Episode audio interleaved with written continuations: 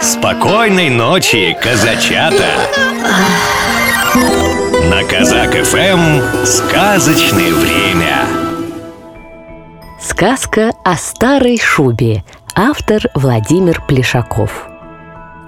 В чулане на самом дальнем гвоздике висела старая-старая шуба.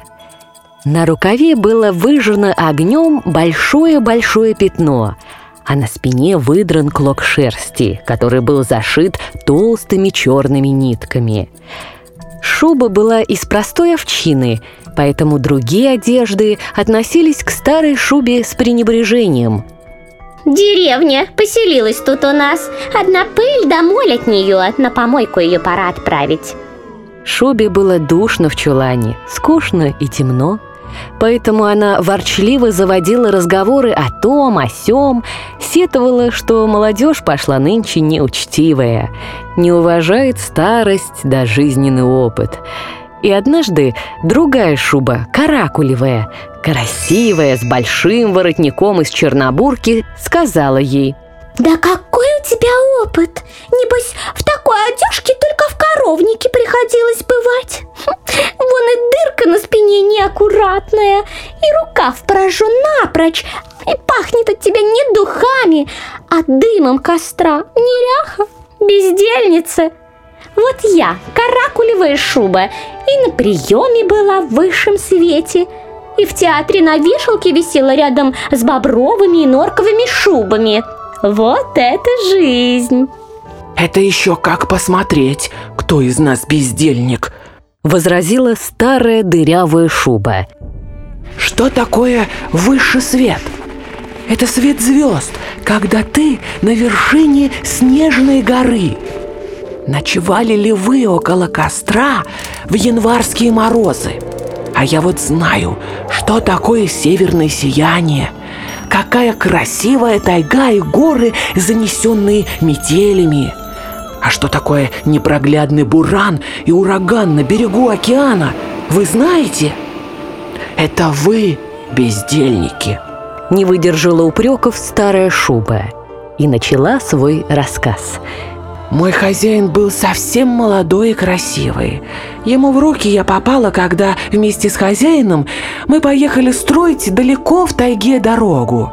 Ночевали мы в лесу зимой прямо на снегу, около костра. Только искры летели вверх, к ярким колючим звездам, к северному сиянию, который переливался разноцветными огнями на темном-темном небе. Уснул хозяин, а головешка от костра треснула и упала прямо на рукав. Так и прожгла дырку. А потом на берегу бескрайнего океана, где тяжелые и соленые волны обрушивались на берег, на пути повстречался медведь. Он раскинул мохнатые лапы, и у меня вся шерсть поднялась дыбом. Охватил он меня и стал когтями рвать спину. Да хорошо, что шерсть у меня густая и длинная. Только успел он клок выдрать, как хозяин острым ножом убил зверя.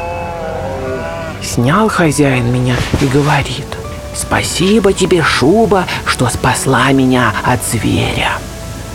Еще много лет я служила хозяину и одеждой, и палаткой, и одеялом.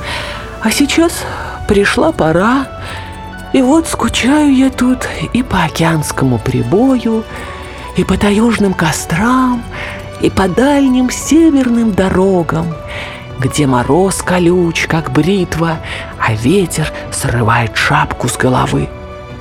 Открылся чулан, и вошел хозяин. «О, где ты, моя старушка?» И снял шубу с гвоздика в самом углу. «А не пора ли нам тряхнуть стариной? Собирайся, барыня шуба, на охоту! Ведь у меня нет вернее друга, чем старая теплая шуба на всем белом свете». И шуба с хозяином отправились в темные леса, за высокие горы, где бродят дикие звери и летают промысловые птицы. А другие вещи остались в темном чулане коротать время. да завидовать старой шубе, которая прошла дальние края, холодные снега, и на ней появились дырки и заплатки, но она так и осталась самой нужной вещью в доме. Вот такая история, малыш. А теперь время волшебных снов. Доброй ночи. Сладко спи, ребенок мой, глазки поскорей закрой. Баю-баю, птенчик, спать будет мамочка качать. Ночь пришла, пора всем спать. Надо глазки закрывать. Задремал петушок, спит и серенький каток. Вышла маменька и закрыла ставеньку. Баю-баю-баю-бай, поскорее засыпай. Программу подготовили сказочные ведущие Алексей Орлов и Анастасия Нагайкина.